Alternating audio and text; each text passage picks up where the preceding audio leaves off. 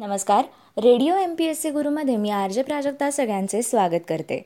मित्रांनो आज आपण असा घडला भारत या पुस्तकाच्या क्रमशः वाचन सत्रात वाचणार आहोत. साक्षरता पुरुष स्त्री प्रमाण आदींच्या सर्वेक्षणासह स्वतंत्र भारतातील पहिली जनगणना. स्वतंत्र भारतातील पहिली जनगणना एकोणीसशे एक्कावन्न साली झाली. प्रथमच स्वतंत्रपणे भारतीय अधिकारी व कर्मचाऱ्यांच्या यंत्रणेमार्फत केल्या गेलेल्या या जनगणनेच्या उपक्रमाला नऊ फेब्रुवारी एकोणीसशे एक्कावन्न रोजी सुरुवात करण्यात आली. केवळ शिरगणती न करता देशातील साक्षरता पुरुष स्त्री प्रमाण आदी अनेक गोष्टींचं सर्वेक्षणही सर्वप्रथमच करणारी ही जनगणना वैशिष्ट्यपूर्ण ठरली. व देशाच्या नवउभारणीच्या दृष्टीने यातून मिळालेली आकडेवारी व माहिती मूलभूत आणि महत्त्वपूर्ण ठरली.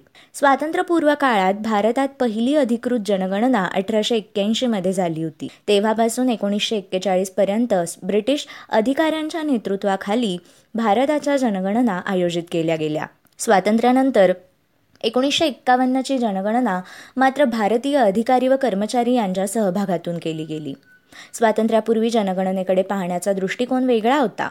परंतु स्वातंत्र्य मिळाल्यानंतर आर्थिकदृष्ट्या स्वतंत्र होण्याचं स्वप्न प्रत्यक्षात आणण्यासाठी योजना आखण्याच्या दृष्टीने एकोणीसशे एक्कावन्नच्या पहिल्या जनगणनेची आखणी केली गेली. ब्रिटिशांच्या राजवटीत प्रत्येक जनगणना करण्यासाठी तात्पुरत्या स्वरूपाची व्यवस्था केली जात असे.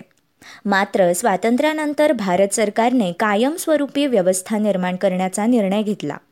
व केंद्रीय गृह खात्याच्या अंतर्गत जनगणना आयुक्तांची नेमणूक करण्यात आली. त्याचप्रमाणे तीन सप्टेंबर एकोणीसशे अठ्ठेचाळीस रोजी सेन्सस ॲक्ट संमत करून घेतला व त्या कायद्यान्वये जनगणना करणाऱ्या अधिकाऱ्यांकडे व कर्मचाऱ्यांकडे विशिष्ट अधिकार सोपवले. या कायद्याद्वारे त्यांना नागरिकांच्या घरी इमारतीत वा शेतात जाऊन तसेच आवारात जाऊन त्यांच्याकडून आवश्यक ती माहिती मिळवण्याचे अधिकार प्राप्त झाले. एकोणीसशे एकोणपन्नास साली आर. ए. गोपालस्वामी यांची पहिली जनगणना आयुक्त म्हणून नेमणूक करण्यात आली. त्यांच्याच नेतृत्वाखाली एकोणीसशे एक्कावन्नची जनगणना पार पडली. छत्तीस कोटींचा भारत. या जनगणनेमध्ये भारताची लोकसंख्या छत्तीस कोटी असल्याचं निष्पन्न झालं. स्त्रियांचं पुरुषांशी प्रमाण दर हजारी नऊशे शेहेचाळीस असल्याचं नोंदवलं गेलं. एकोणीसशे एक्कावन्नमध्ये भारतात फक्त सतरा टक्के लोक साक्षर असल्याचं आणि फक्त अठरा टक्के लोक शहरात राहत असल्याचंही स्पष्ट झालं. फाळणीनंतर भारतात एकूण चौऱ्याहत्तर पॉईंट ऐंशी लाख लोक स्थलांतरित झाले. त्यातील एकोणपन्नास पॉईंट पाच लाख लोक पाकिस्तानातून तर पंचवीस पॉईंट पंच्याहत्तर लाख लोक पूर्व पाकिस्तानातून आल्याचं नोंदवलं गेलं. या स्थलांतरामुळे हिंदूंचं प्रमाण एकोणीसशे एक्केचाळीसच्या तुलनेत एकोणसत्तर टक्क्यांवरून पंच्याहत्तर टक्क्यांपर्यंत वाढल्याचं या जनगणनेतून निदर्शनास आलं. शहरी व ग्रामीण भागाची वर्गवारी पाहता एकूण लोकसंख्येपैकी सुमारे सहा कोटी चोवीस लाखांवर लोक तेव्हा शहरी भागात राहत होते तर सुमारे एकोणतीस कोटी शहाऐंशी लाखांवर भारतीय ग्रामीण भागात वास्तव्य करून होते. पहिल्या जनगणनेची काही ठळक वैशिष्ट्ये आपण बघूया. एकूण लोकसंख्या छत्तीस कोटी दहा लाख. शहरी भागातील जनसंख्या सहा कोटी चोवीस लाख. ग्रामीण भागातील लोकसंख्या एकोणतीस कोटी शहाऐंशी लाख. स्त्री पुरुष प्रमाण एक हजारास नऊशे शेहेचाळीस इतके. साक्षरता प्रमाण सतरा टक्के तर स्थलांतरितांची संख्या चौऱ्याहत्तर पॉईंट ऐंशी लाख. यापुढे आपण बघणार आहोत विनोबा भावे यांच्या पुढाकाराने अभिनव अशा भूदान आंदोलनाची यशस्वी सुरुवात. समाजातील विषमता व भूधारणेतील असमतोल कमी करण्याच्या दृष्टीने मोठ्या जमीनदारांचं मन वळवून भूमिहीनांच्या कल्याणासाठी त्यांना आपली अतिरिक्त जमीन स्वेच्छेने दान करण्यासाठी प्रवृत्त करण्याची अभिनव मोहीम गांधीवादी नेते आचार्य विनोबा यांनी एकोणीसशे एक्कावन्नमध्ये सुरू केली. भूदान चळवळ म्हणून प्रसिद्ध असलेल्या या ऐतिहासिक चळवळीची यशस्वी मुहूर्तमेढ विनोबांनी तेलंगणमधील पोचमपल्ली या गावात अठरा एप्रिल एकोणीसशे एक्कावन्न रोजी रोवली. पन्नासच्या दशकात या चळवळीला देशभर प्रतिसाद लाभला. आणि चाळीस लाख एकर जमीन दानरूपाने मिळवण्यात चळवळीला यश लाभलं. आचार्य विनोबा भावे हे प्रसिद्ध गांधीवादी कार्यकर्ते विचारवंत होते. गांधीजींनी त्यांची पहिले वैयक्तिक सत्याग्रही म्हणून निवड केली होती. गांधीजींच्या बरोबर आणि त्यांच्या पश्चात गांधीवादातील सर्वोदयाचा विचार विकसित करण्यामध्ये व तो विचार अंमलात यावा यासाठी कोणते राजकीय कार्यक्रम सुचवता येतील याची आखणी करण्यामध्ये विनोबांचा मोलाचा वाटा होता. स्वातंत्र्य प्राप्त प्राप्तीनंतरच्या काळात विनोबा प्रामुख्याने खेड्यांमधील रचनात्मक कार्यात गुंतले होते. याच कामाचा भाग म्हणून एकोणीसशे एक्कावन्नमध्ये हैदराबाद जवळील शिवरामपल्ली येथे अखिल भारतीय सर्वोदय संमेलनास उपस्थित राहण्यासाठी विनोबांनी सुमारे पाचशे किलोमीटरची पदयात्रा काढली. संमेलन संपल्यानंतर त्यांनी तेलंगण प्रांताचा दौरा केला. तेलंगणात या काळात जमिनीच्या प्रश्नावरून कम्युनिस्ट गटांच्या नेतृत्वाखाली शेतकऱ्यांनी सशस्त्र उठाव केला होता.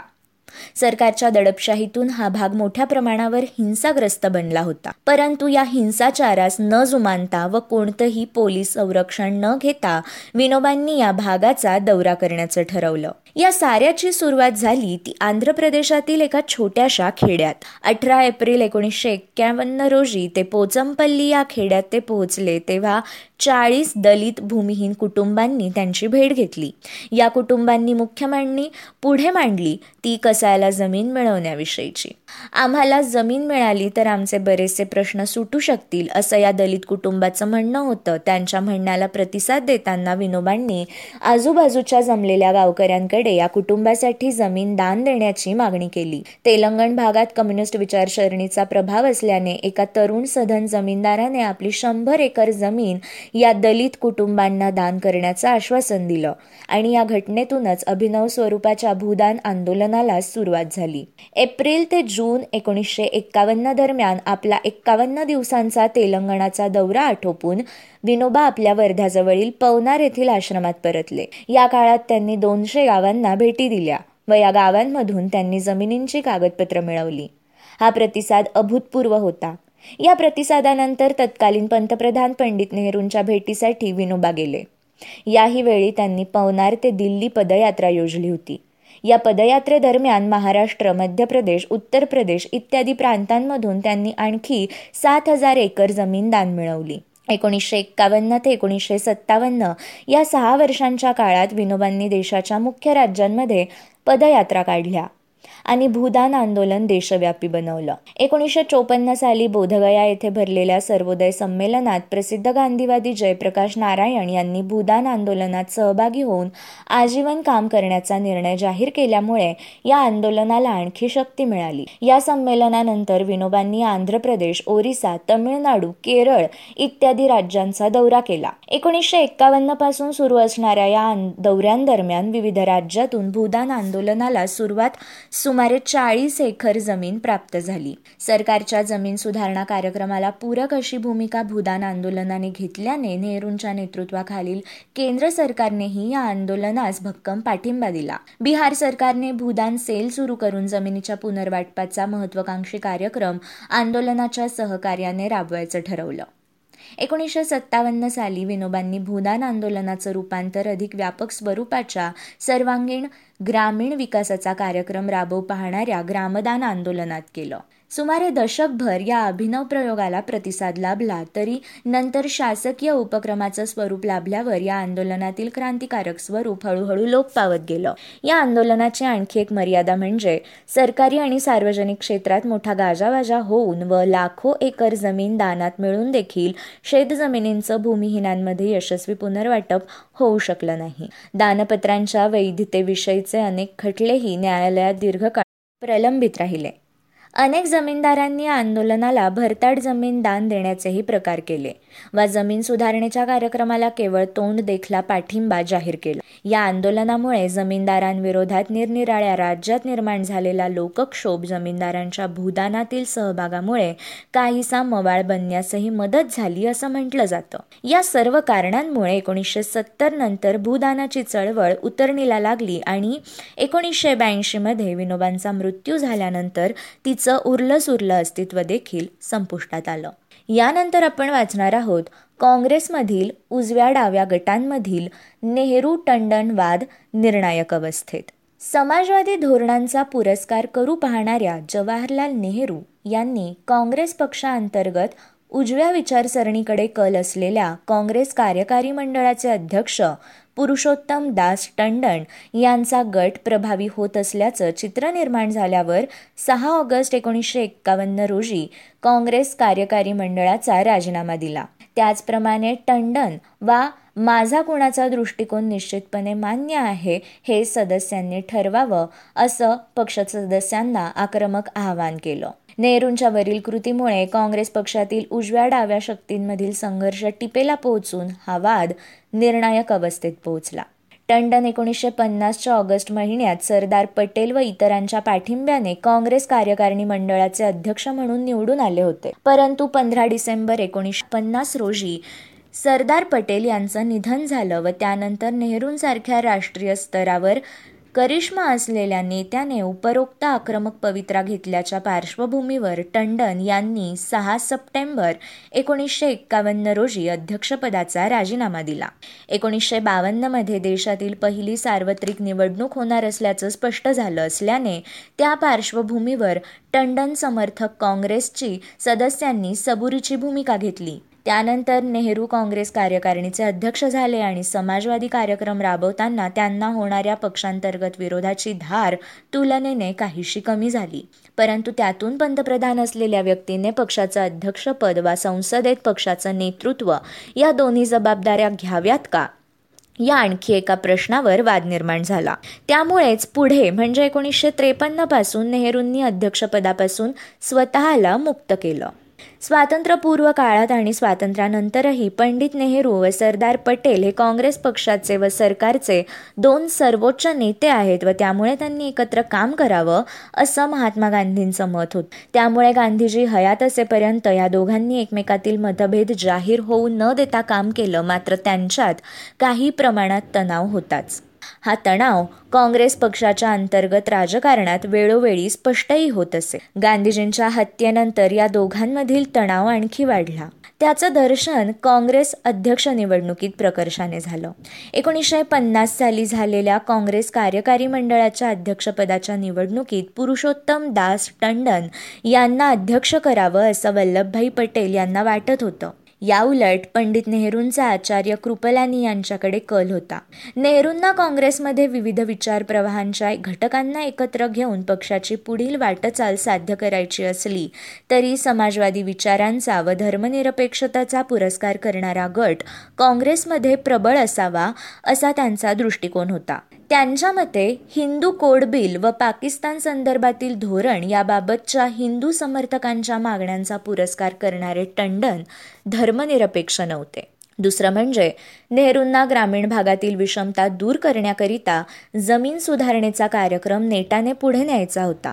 परंतु त्याला विरोध करणाऱ्या मोठ्या व मध्यम जमीनदार वर्गाचे व त्याचप्रमाणे संस्थानिकांचे हितसंबंध जोपासू पाहणाऱ्या काँग्रेस जनांचा टंडन यांना पाठिंबा होता. या अध्यक्षीय निवडणुकीत उभे असलेले दुसरे उमेदवार आचार्य कृपलानी हे सर्वोदयी होते. समाजवादी व गांधीवादी धोरणांचा पुरस्कार करण्यास त्यांची आडकाठी नव्हती पण पूर्वी काँग्रेस अंतर्गत राहून कार्यरत असलेला समाजवादी गट पक्षातून बाहेर पडून त्यांनी एकोणीसशे अठ्ठेचाळीसमध्ये समाजवादी पक्ष स्थापित केल्यावर काँग्रेसमधील समाजवादाकडे कल असलेला गट तसा कमकुवत झाला होता. त्यानंतर काँग्रेस पक्षात अशा विचारांचे नेते राहिले होते. त्यांचा या निवडणुकीत तिसरे उमेदवार म्हणून उभ्या राहिलेल्या शंकरराव देव यांना पाठिंबा होता. त्यामुळे स्वाभाविकच टंडन विरोधी मतं विभागली जाणार होती हे स्पष्ट होतं. या सर्वांचे पडसाद या अध्यक्षीय निवडणुकीत उमटले. एकोणतीस ऑगस्ट एकोणीसशे पन्नास रोजी ही निवडणूक पार पडली. कृपलानी यांना एक हजार ब्याण्णव मते पडली. शंकरराव देव यांना दोनशे दोन मते पडली.